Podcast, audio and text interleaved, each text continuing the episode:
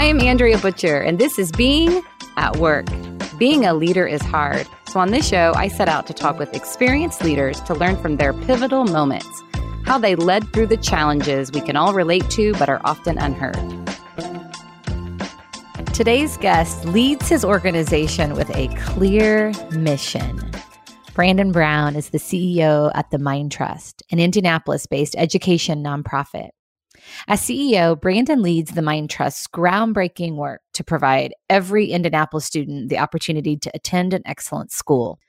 The Mind Trust accomplishes this vision by incubating new schools, supporting existing schools, and engaging the community. Prior to his role as CEO, Brandon oversaw the Mind Trust's three education incubators as Senior Vice President for Education Innovation. And before he joined the Mind Trust, he served for three years as the City of Indianapolis's Charter Schools Director under Mayor Greg Ballard. As Charter Schools Director from 2012 to 2015, Brandon oversaw 35 charter schools and four turnaround schools, serving nearly 15,000 students. Brandon replaced the founder of the Mind Trust when he joined the organization. And over the last few years, he's learned a lot about balancing institutional history while influencing change. In other words, he's learned how to replace a founder while honoring the rich history of the organization. During our conversation today, he'll share three specific things that supported his experience. Check it out started my career as a ninth grade English teacher on the south side of St. Louis. Uh, so I taught uh, freshman English, and it was the most transformative experience of my life. I grew up on the south side of the city, went to good public schools, had a lot had a lot of privileges just because of where I lived. And I it just hit me when I became a teacher in St. Louis that I had these brilliant kids and they had just all the talent in the world, but they lacked the same opportunities that I had. And you know, I learned a lot about the education system in America and learned that right now there's not any sort of equality of opportunity when it comes to ensuring that all of our kids, regardless of their skin color or their zip code, have access to a great education. And it just hit me that there were major systemic barriers that were holding my kids back. And it really made me angry. And it made me commit my life to making sure that I was, you know, doing all that I could to work at the system level to really start uh, to transform the education system for kids who need it the most. So I left the classroom and got married actually to a seventh grade math teacher and convinced her to come back to Indianapolis with me, even though she was from North Carolina. Uh, she probably thought it would just be for a couple years, but here we are. And I worked in a variety of roles. Um, you know, so as you said earlier, I was the charter schools director for the city from 2012 2015. When the mayor chose not to run for his third term in 2015, I was ready for a new opportunity and joined the Mind Trust in 2015 and have been here now for several years uh, and was just honored to become the CEO uh, just over two years ago and uh, have been serving in this role ever since. That's great. Well, congrats on that new opportunity. It sounds like a pretty natural transition from charter schools director to the Mind Trust. There was probably a strong partnership you had, I would suspect, given the work you were doing. Yeah, so really since 2010, um, have have had the opportunity to work very closely with the Mind Trust, and you know, the work of trying to transform the education system has been really a 20 year effort that probably began in 2001 uh, and then was accelerated in 2006 when the Mind Trust was launched. Uh, and really, since, since uh, 2006, there has been a very methodical approach to ensuring that we have very talented individuals who have the you know kind of real skill sets and the vision to change kids' lives to ensure that they have the resources and the support to really launch new initiatives. And the Mind Trust has been at the center of that. And since 2006, we've raised about $120 million to directly support the work in schools across Indianapolis. Well, and I I didn't realize that you started as an English teacher. How cool it is. I mean, you so you've got some real experiences that drive the passion behind what you do every day. You saw it firsthand. Yeah, and you know, just saw firsthand the brilliance of my students and the unbelievable potential that they had. But there is, you know, a system that they're working within, and there are just massive inequities that we have in all systems in society. Uh, but a lot of those are really amplified in the K 12 education system. And I was able to, mm-hmm. you know, think about the education that me and my family received and all of the opportunities that we had. And I realized that those same opportunities are not distributed evenly across our country. And that's in particularly true for low income students and students of color. So you are doing your part to fix that, that big issue. Trying to. Well, and I know. So when you joined the Mind Trust, you uh, you you replaced the founder of the organization, which has been a really interesting leadership experience for you. I I know when when you and I talked initially about you being a guest, like that was the pivotal moment in your career that that you wanted to share some insights around. So I'm looking forward to diving into that today and learning more about that experience. Yeah, that sounds great. It was uh so if you so if you think about the Mind Trust, so I think that the Mind Trust has a pretty good brand when it comes to work around K twelve education, but you know really from from from 2006 to you know probably 2016 2017 we in many ways were still operating like a startup and you know had one leader the entire time which was absolutely phenomenal. Um, at the same time though you know the challenge that i was presented with is how do you help transition an organization from a startup to a more enduring organization. And you know, it's been a challenge to try to you know really figure out how do you honor the rich history of the organization while also you know really making strategic changes to ensure that the organization is able to mature over time. Right. So it's like holding true to some of those foundational principles that got the organization to that point, but then also helping to transition to the next level. So as you reflect now, Brandon, what are what are the key things that emerge for you? How do you do that? I think I'm still learning. Aren't we all? Always. Yeah. so uh, you know, at least at least from my experience, what was what was really great was you know I I was able to join the organization in 2015 and was able to work under a leader who really valued me and really valued just intentionally providing me with opportunities. And it wasn't really apparent to me at the time, but it's relatively apparent now that for about two or three years, I was presented with opportunities to uh, to learn and to grow and to really expand my influence in the organization. And in retrospect, it's because at the time we had a CEO who I think was maybe not vocalizing that that he was ready to transition, but was really thinking proactively around trying to set up his organization for success long term. So, did you know coming in that that there was an opportunity to become the successor to the CEO? Nope. You did not. Okay, so that wasn't that wasn't uh, talked about at that time. No, it wasn't. David Harris is is you know in many ways viewed as synonymous with the Mind Trust, and you know I think a, I think a lot a lot of us in the education reform space could have never envisioned him leaving his job you know, so my driving force has always been how do I make the most impact and how do I do it working for people that I really enjoy and can really believe in. So it was, you know, an incredible honor just to join the Mind Trust, but never would have thought that in three years after joining, I would have been asked to become the CEO. Okay, so you didn't realize that at the time, but you said, you know, looking back now, like working under a leader who valued you so much that that obviously did a lot for your confidence and for your engagement and for you really connecting with the organization and where it was going. Yeah for sure. And it was one of those things too where you know it wasn't it wasn't really apparent to me at the time but it was you know it's very apparent now that there were very intentional things that he did to really make sure that i was ready for this job. And i think looking back on it there were very intentional things that he did with the board to you know i think effectively communicate what what his transition timeline might look like and i think that he just took it upon himself to make sure that he was nurturing the new leader of the organization and he did it you know in a very thoughtful way where i was in mm-hmm. rooms where i probably shouldn't have been in and you know was kind of leading conversations that weren't specific to my job description but really over time i was able to build the external relationships that then helped make the actual transition pretty natural. So he gave you experiences and opportunities to help with the transition. He had the foresight to realize, okay, I need to engage Brandon in some of these some of these meetings that you may not have been thinking of.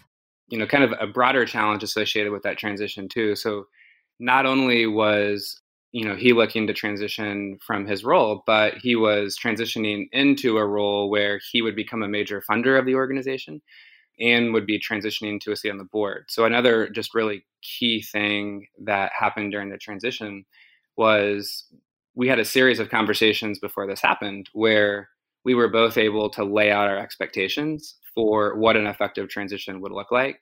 And it wasn't just his transition or you know him him trying to to say what his expectations were for me, but it was really in large part me trying to lay out my non-negotiables for what I thought the transition should look like. And it was that, you know, kind of open, transparent series of conversations that really set the tone for what our working relationship would be afterwards. Yeah, give us a little more insight into those conversations. So you you talked about laying out expectations, there was a lot of openness, there was a lot of transparency what kind of expectations did you set? How, how did you structure that and how did you map that out? Yeah. So if you think about a nonprofit that, you know, usually has to raise about 15 or 16 million dollars a year and the founder and the long-term CEO was going to be a funder that represented about one third of that budget, you could quickly see it being a challenging dynamic. And you know, he was just very clear in the front end about what his role as a new funder would be and was very clear about the way that he wanted to approach it. And you know like really specific things. So we like literally had a conversation around how much he would be in the office and where our one-on-one meetings would be in the first year of the transition.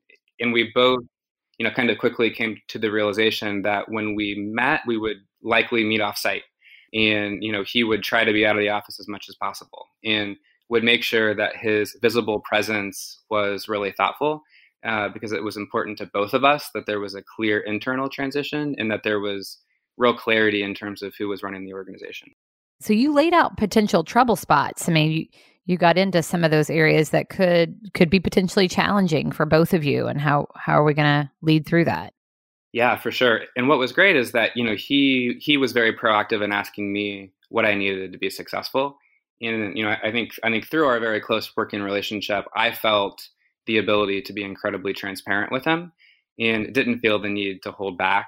And that that really then formed uh, a strong working foundation for what our relationship would be like over the long term.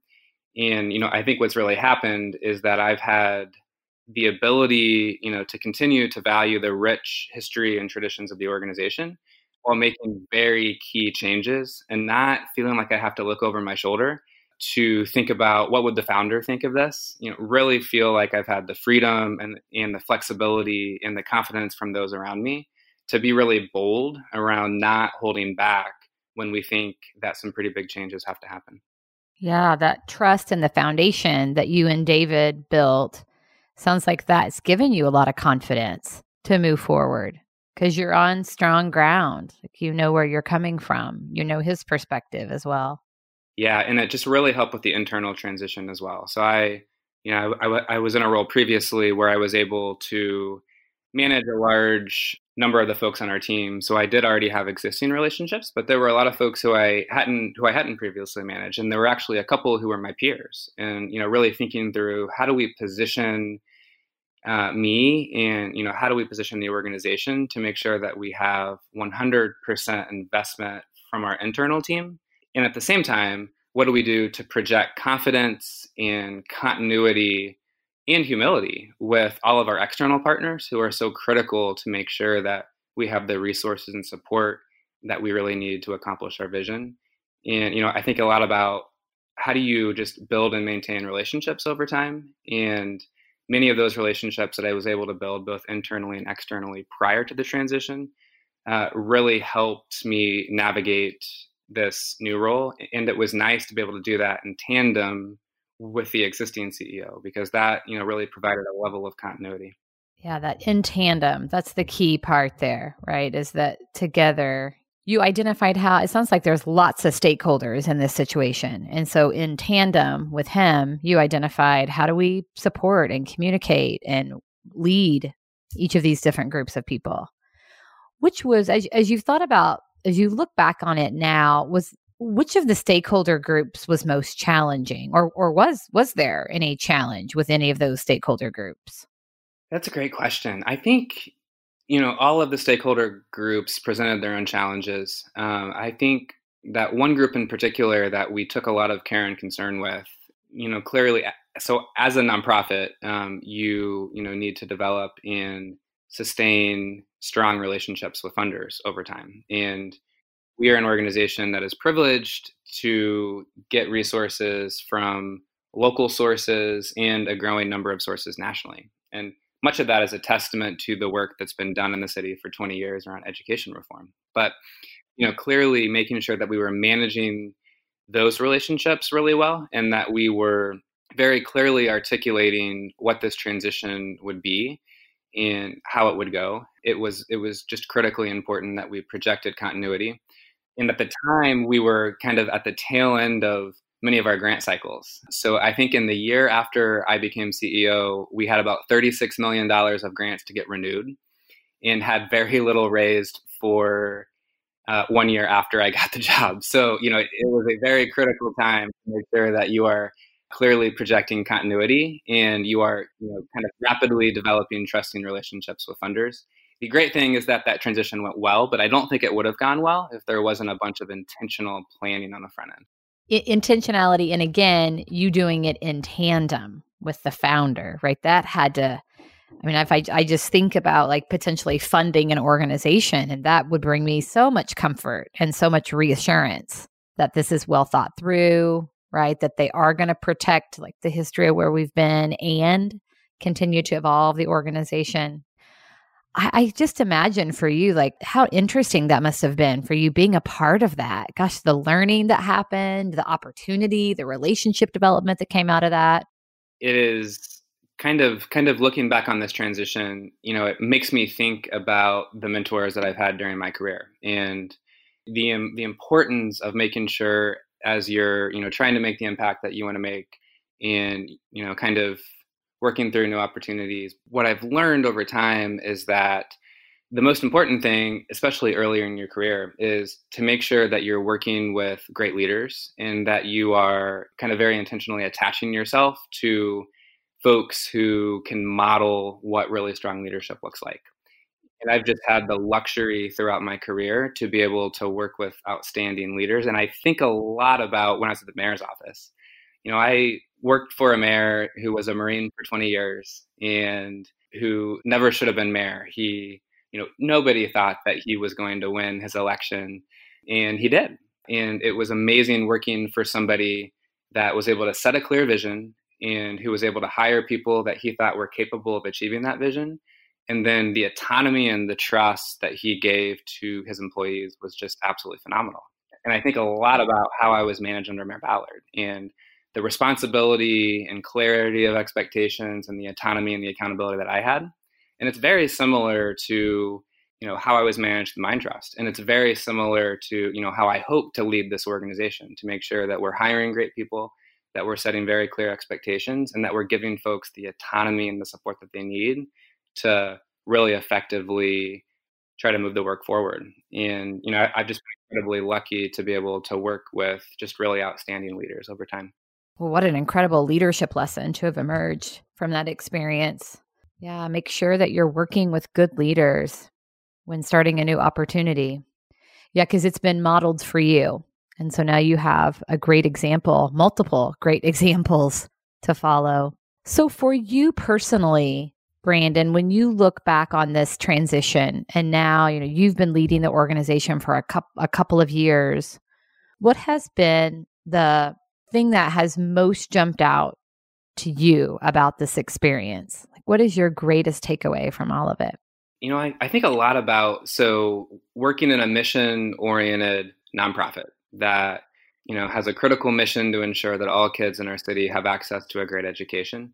I think a lot about movement building and what does it mean for the Mind Trust to ensure that we are helping to create and really inspire a sustainable movement for change. And doing that with an organization that you know has a lot of influence, uh, has a good amount of resources, and you know has some expertise to, to really move the work forward, but also knowing that you know as an organization we have immense amounts of real privilege in that we are doing our work on behalf of many kids who have been marginalized for a long time and making sure that I, as a leader, and that the Mind Trust as an organization is working to empower our community to ensure that the true stakeholders in our community, which are the kids and the families that have been marginalized for generations, are leading this charge over time.